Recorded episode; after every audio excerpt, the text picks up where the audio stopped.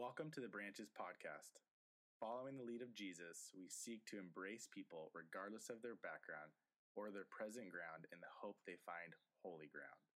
We are a church for people who don't go to church.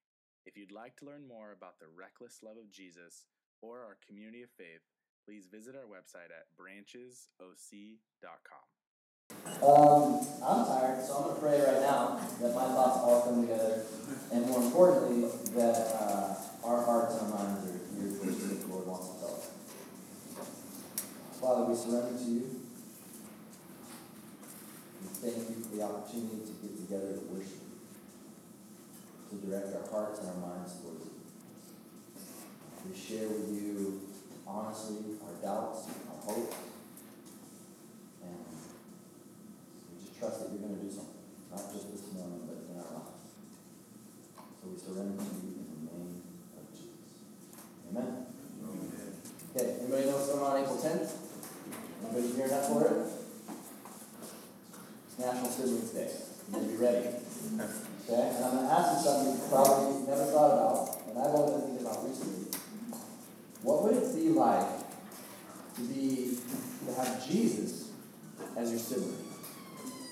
Like, let that soak in for a second. Think of it as Jesus as your sibling. We, most people have a sibling, not everyone, but if you have a sibling, we've all been there in that moment where you go into the fridge and you're looking for your Girl Scout cookies, and you wrote your name on it, and they're gone.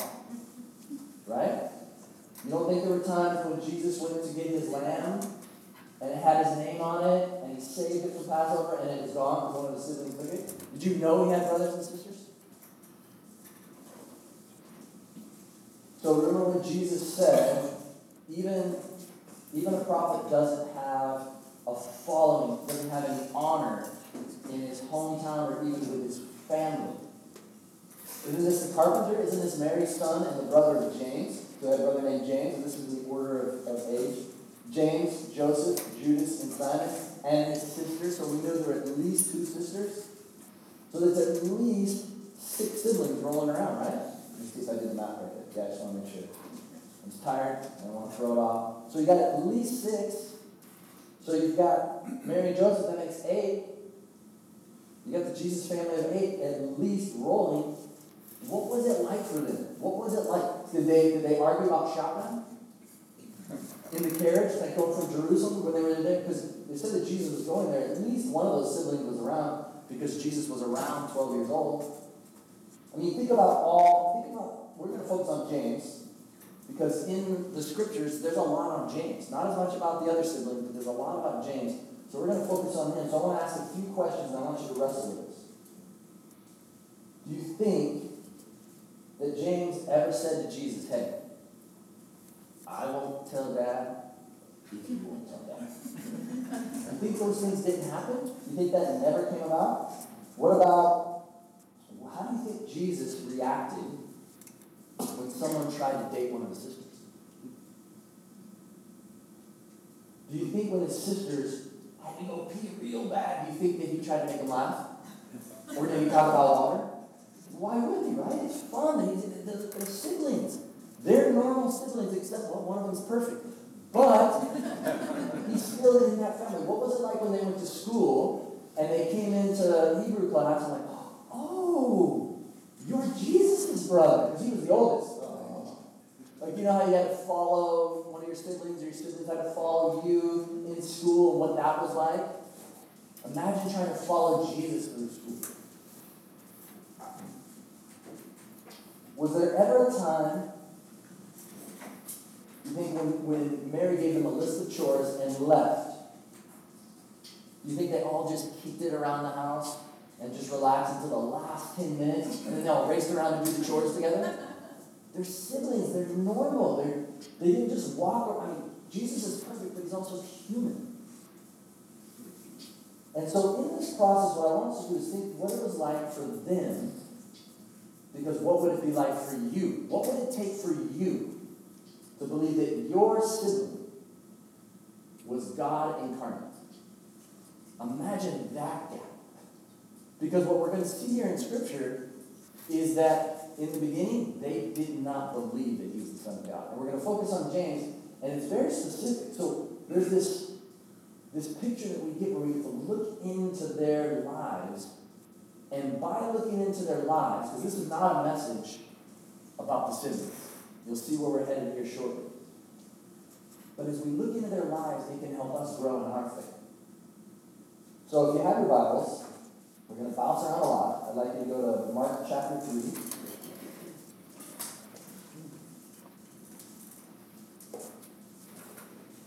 Because as we look at Jesus and his relationship, especially with James, if anybody is going to know you, it's going to be your sister, right? I mean, your life, if you do something great or something bad or whatever, if there's a tell-all book to be written, the people are going to want to hear from your siblings, because no one is going to know you better than one of your siblings. I mean, we know our parents have this exaggerated view, right? I mean, of course, James is going to have his doubts. I mean, nobody's going to know Jesus like James. And, and the rivalry that must have been there between them. But Mary, I mean, of course she's going to think her son can walk on water. She probably thought they all could, because that's what moms do. But a sibling, what is it going to take for James to believe that Jesus is God incarnate? So, there was a time, in Mark chapter three, Mark writes about uh, Jesus. He's, he's teaching, and his mother, Mary, and it says the brothers arrived, and they're standing outside.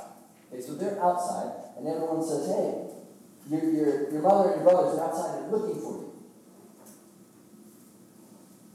And then Jesus says this, who are my mother and my brothers? How do you think that's settled with his mother and especially his brothers outside? Oh, really? Seriously? Then he looked at those seated in a circle around him and said, here are my mother and my brothers. That probably didn't sit right with James. Come on, man. Like, because now Jesus is famous.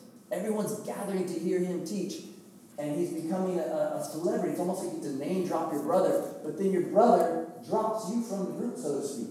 Or at least with our insecurities, as we've been talking about the past few weeks, with identity and, and validation, James has got to have doubts about himself, and here his brother is not doing this on purpose, but trying to give a larger picture of, look, we're, it's not about blood, it's about God bringing us together. Everyone is my, my, my brothers and my sisters. For James, yeah, but I'm your real brother. That didn't set right. And Jesus goes on to say, a prophet is not without honor, except in his hometown, among his relatives, and in his own home. But this passage right here that I'm about to read, John chapter seven, so if you have your Bibles or your phone, go to John chapter seven. This, I think, gives us the most clear picture of the rivalry, of the difficulty in the family. So Jesus, he's going around Galilee teaching,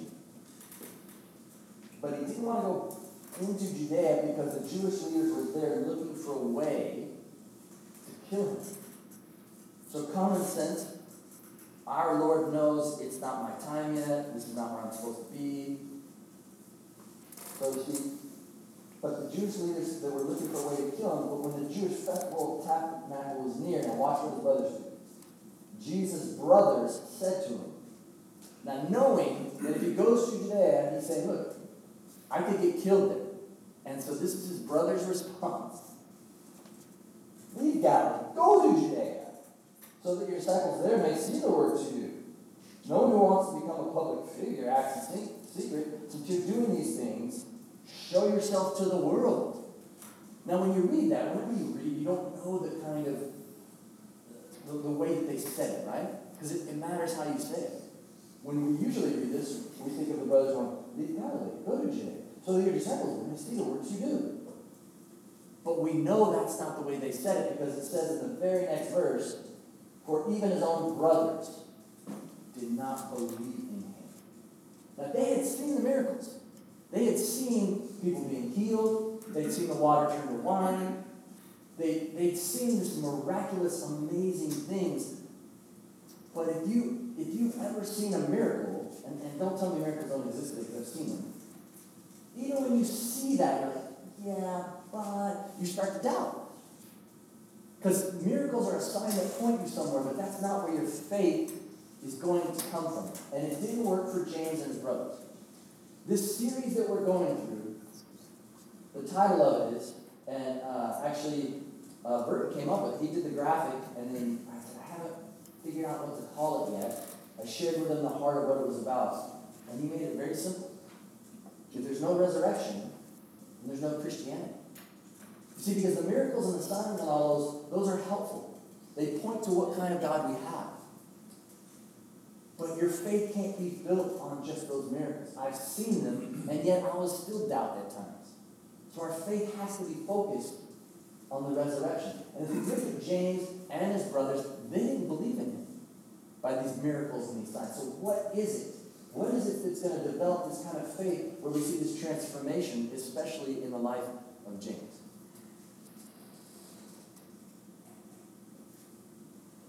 So after, after his brothers had said this, and then they left for the festival. So they went without him. It's like they're just walking away from him. They don't believe. So let's see where we're heading now. Acts one. So Jesus' life, at this point, he begins to do these miracles. He's raising people from the dead. He's preaching. And now his life is getting to the point where he is a threat. What was it like for his citizens to walk with him and to see his life at risk? Have you ever had one of your siblings uh, get in a fight? Have you ever watched it? Of course you don't just sit around and watch it. You jump in because you care for your siblings. Even if when you leave to go into the kitchen and grab some food, when you come back, you knew that your siblings, when you were younger, would come and take your spot on the couch. It doesn't matter. If they're in trouble, you're going to be there for them. Even though you've said all kinds of stuff to your siblings before, and they said all kinds of stuff to you, if someone else says something about your sibling, whoa, whoa, whoa, whoa, whoa. I can say it, but you can't say it. So here you have Jesus going through this life where now, although he was a celebrity at one time, and people were loving him, he's calling them to something greater, and he's claiming that he is the Son of God, the Messiah. And so people are beginning to turn on him. What was it like for his brothers to see this process? What was it like for his brothers and his sisters when he was taken to be crucified? Here in Acts, it says, they all joined together constantly in prayer, along with the women, and Mary, the brother of Jesus, and with his brothers. Because when Jesus was crucified, and his brothers knew that, then they just dropped into prayer. Because now what are we going to do? We've just lost our brother. Some people are praying because they're scared. And I'm sure James was probably a little bit scared as well, but then there's that, it's my brother, he's not here anymore. And he's dead. And James is like, yeah. I mean, I know he was claiming to be the Son of God, I follow him around, but I mean, it's my brother, it's Jesus. J-Dog. I wonder if you called him. I wonder what kind of nickname, you know? You always have a nickname for one you're with. Whatever the nickname was, he probably threw that and he was, he was my brother. And so he was there when they were all joined together praying.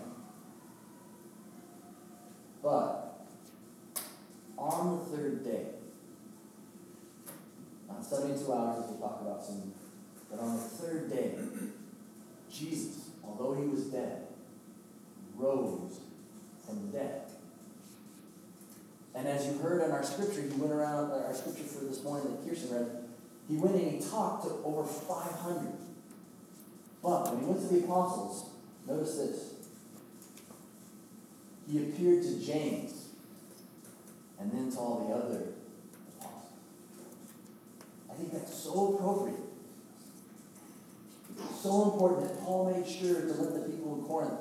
He said, you know what? He, he, he appeared to all of these different people. And as we saw in the scripture that we read this morning, this is of primary importance that Jesus lived, died, and rose again. But then he highlights that when Jesus was coming back, he went to James before the rest of the apostles. Can you imagine that interaction right there? At one point, James doubted. What are you going to think now when you're James? When you see your brother risen from the dead? Well, we're not going to focus on what he thought, but we're going to look at the course of his life after this. Now, although we have some stuff in Scripture, we don't have as much as we would like. But we also have what writers outside would say. Eusebius, Josephus, non-biblical writers who talk about Jesus and about James. And so what happens to James is he becomes, well, a leader. He becomes a leader of the of this the early church. And the church, as we know, they didn't call it, hey, what are we going to call ourselves? Let's call ourselves the church. This church means a group, the called out one. And Jesus is the one that started the church. You ever want to know who started? It wasn't the guys afterwards. Jesus, remember, said, and on this truth, Peter, I will build my church, my gathering of people, my called out ones. And so this church, James, Cephas, and John, and it's James, the brother that's mentioned here in Galatians two, they were seen as pillars, which means they were the leaders of the church. And as we know from Eusebius and Josephus, James actually becomes, says, the first bishop of Jerusalem. Now, when you say bishop, you're thinking, you know, okay, is this Episcopal, is this Catholic? A bishop is a pastor. It's just an overseer. That's what a bishop is. That's what the word means. And so James is the first lead pastor of the church in Jerusalem. How do you go from here to there? And it's not because, oh, well, he's a brother, we better put him in there. Because that's, well, I can get in deeper to that, but that's not the reason why. It's because of his faith. Something happens in his life. And what is it? He saw his brother rise from the dead. Going from the point where he's mocking him, going, oh, why don't you go back to Judea, huh? Because if you're this big shot celebrity pastor person, you should probably go. If you're really who you say you are, then go. How does he go from mocking Jesus and not believing to being a pillar of the church? Because he saw him rise from the dead. And that's why in the book of James, which most of us believe he wrote it, he says, this is how he describes, this is how he opens up the letter in James. It says, James, a servant of God and of the Lord Jesus Christ. As we talked before, Christ is not a last name. He's saying, the Lord. His Lord is, would you, what would it take for you to call your sibling Lord? Master. What would it take for you to think of your sibling as the Messiah, the chosen one? But this is the transformation that goes on in James's life. Because he's seen his son, his, his brother, rise from the dead. At one point, his family thought he was out of his mind. They thought he was crazy. And now here he is calling him Lord. This is why this is important for us. Because what we're going to go through this year is we're going to keep looking at different things that will give us evidence for this faith in Jesus rising from the dead.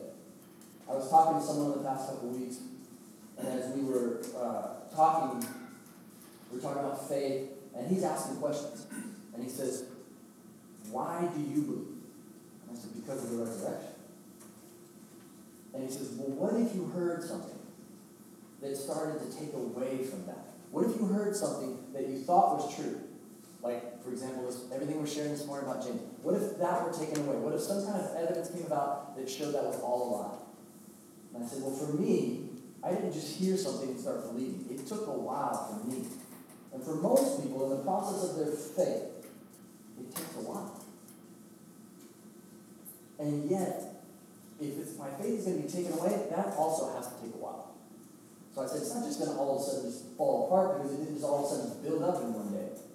It would have to be convincing, and it would have to be more evidence to build upon it. Just in the same way that I came to faith, it wasn't a one-moment thing for me. It was a gradual just building and building and building of evidence where I just couldn't find it anymore. Probably much like James. And here's the thing we need to understand is this Our, our faith, without the resurrection, there is no Christianity. We have our Bibles, right? We take them for granted. The early church, the church went for two hundred years without a Bible. They were martyred. They grew beyond belief in terms of the numbers of people that came to faith. How did they come to faith without a Bible? Now, I love the Word of God. When we're here on Sunday mornings, this is where we put our, our weight into. We, we love to study the Scriptures. We're trying to encourage you to do it on your own in groups, whether it be two, three, four, five, ten, twelve, coming here on Sunday mornings to be in God's Word. But they didn't have God's Word. For two hundred years, the church was growing. People were coming to faith. There was a movement. So what was it that they were leaning on? They were leaning on an event. The resurrection of Jesus. That's why Paul, in our reading this morning from First Corinthians, said, this is of utmost importance, that Jesus lived, actually died, and rose again. That's what our faith is built into. And so, as I'm wrestling with this, I, I've talked to a few people in the past couple weeks, and I've asked, I said, so, so what do you know about the resurrection? Why do you believe in the resurrection?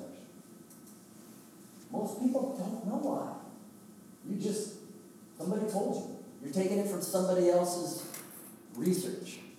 Even me sharing about James. If you're just coming to hear from me, is that really going to build that trust and that faith? When you look at it, the evidence, the evidence becomes so overwhelming that it's hard not to see this happen. But when we gather together here on a Sunday morning, when you gather in your smaller groups, have a notebook, have your Bible, be taking notes, researching. Because your faith can't just be on, well, I feel good about it. I feel good when I'm, when I'm doing the things that Christ called me to do. Because your faith won't last. Our faith is built on the resurrection. That's why Easter is such a big deal. That's what we're going to put our weight into. So much weight that what we will that we will be able to be like James. I don't know if you know how this ends for James, but as he's leading the church, Eusebius, Josephus, they share this, and another writer actually too. He gives up his life. He's a martyr. He's killed. James is killed for his faith that his brother is the Son of God, the Messiah, the Lord. They take him from the top of a, a temple and they throw him off. The, t- the temple mount, they threw him off. Yet when he fell down to the bottom, and I don't know if you know how high it is, it's quite high, he lived. They're like, oh, he made it. So they come down there and they start grabbing a bunch of rocks and stoning him so they can finish the job. Why would he agree to go through that? All he had to do was say, hey, okay, I was just making this up. Jesus didn't die. He's my brother. I'm just pumping it up because it felt really good to lead this movement. At any point, he could have said that and gotten off scot-free. But he knew what he knew. He knew that his sibling was God incarnate, and he was willing to die for it. That kind of, we shouldn't feel sorry for James. Because he went home. But more importantly, while he was here, he led the movement. That was all based on Jesus rising from the dead. So that's what we're going to focus on for the next few weeks. That's what we're going to wrestle with. But don't just wait to get here on Sunday to do it. The evidence is out there. And when you see it and you wrestle with it, it becomes so overwhelming that you are set free. Because there's nothing more freeing than to know that death has no hold on us. Because as Paul said, hey, it didn't hold Jesus. And because of our faith in him, it won't hold on. So I want to pray for us, and this is going to be a process, not just this series, but in your own life. So start asking these questions and looking for the answers. So I'm going to invite the worship team up to lead us. And if you could, would you stand with me and uh, if you're able.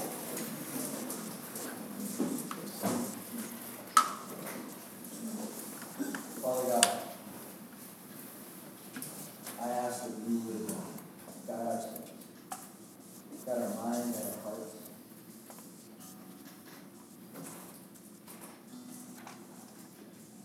I'm, I'm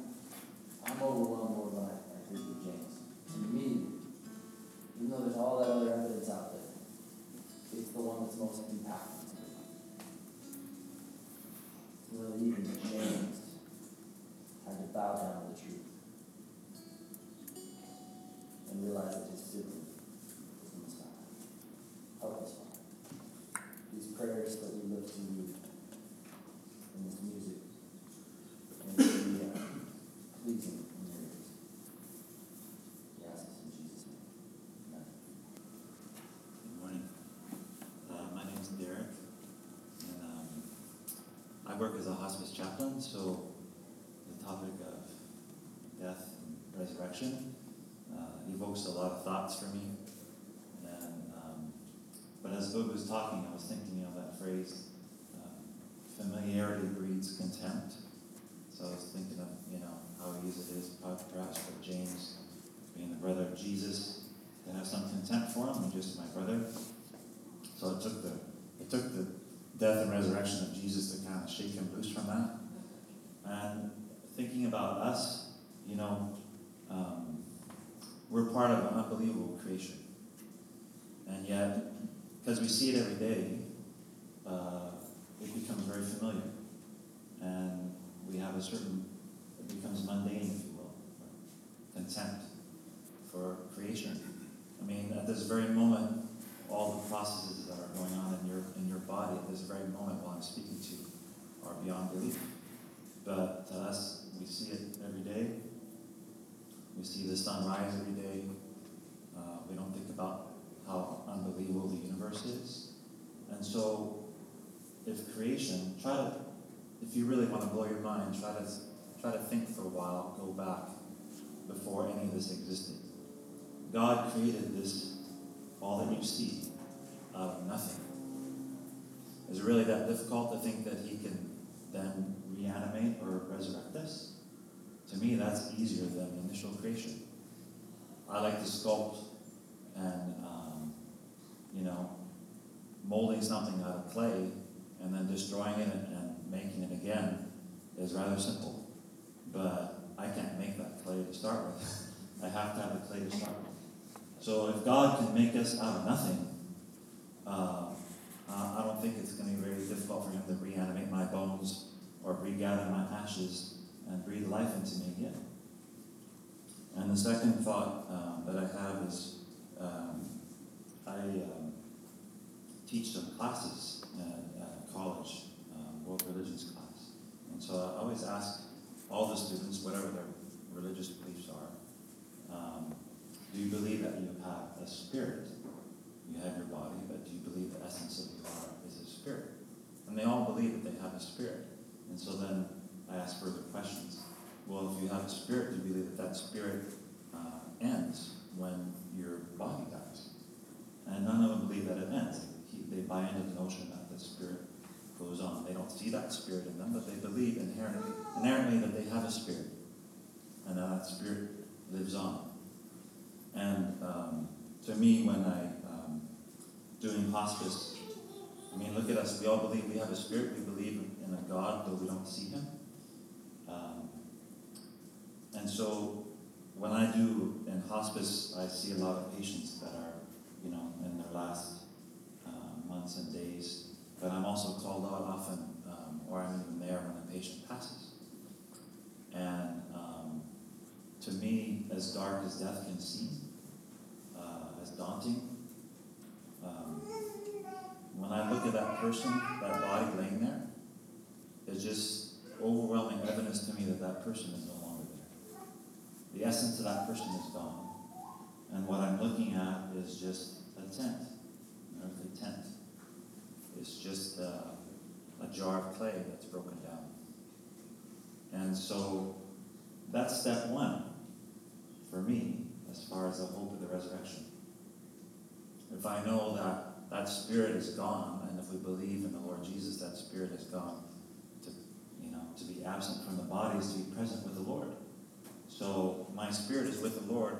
It's not so hard then to believe in at some point God is going to raise my body up again to, to rejoin my spirit, to be one again.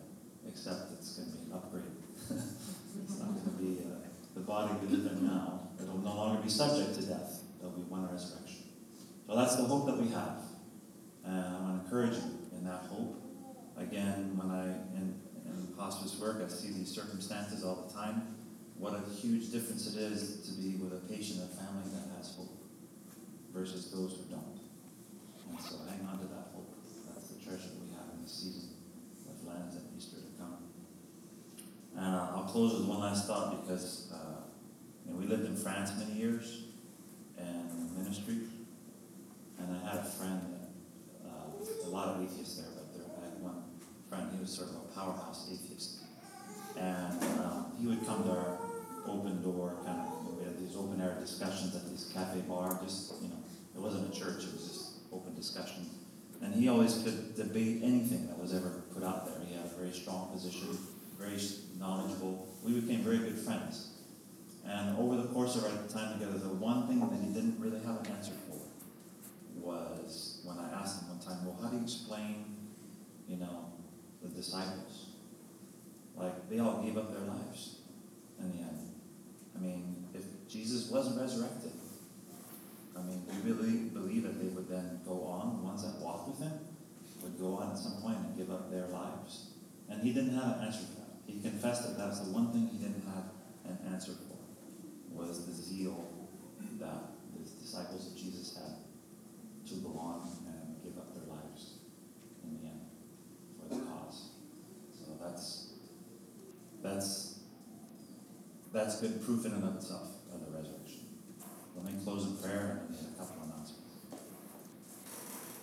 Heavenly Father, um, thank you for this uh, season of Lent. It allows us to try to focus our minds um, from our busy schedules and all that's going on, uh, to truly focus on you and what really matters, to focus on not temporary reality, but eternal reality. I just pray that you bless each and every one in this season, that draw them near to you, and that we would truly get a sense of um, the resurrection of the life and what that means to each one of us, and the hope that we always have, no matter what circumstances we deal with, no matter how dark things can seem, even encroaching death, we know that you have victory, and uh, so we have victory. So we just thank you for your goodness, and just bless each and every one today, I pray in Jesus' name. Amen. So, um, a couple announcements. A, your children have hope in you as well. uh, fetch them. And then B, uh, with our arrangement here with the chairs, we could really use help with everybody. Just uh, we have to get all the chairs out and facing the front again. So if you could all help out, that would be wonderful. God bless you. Have a good Sunday.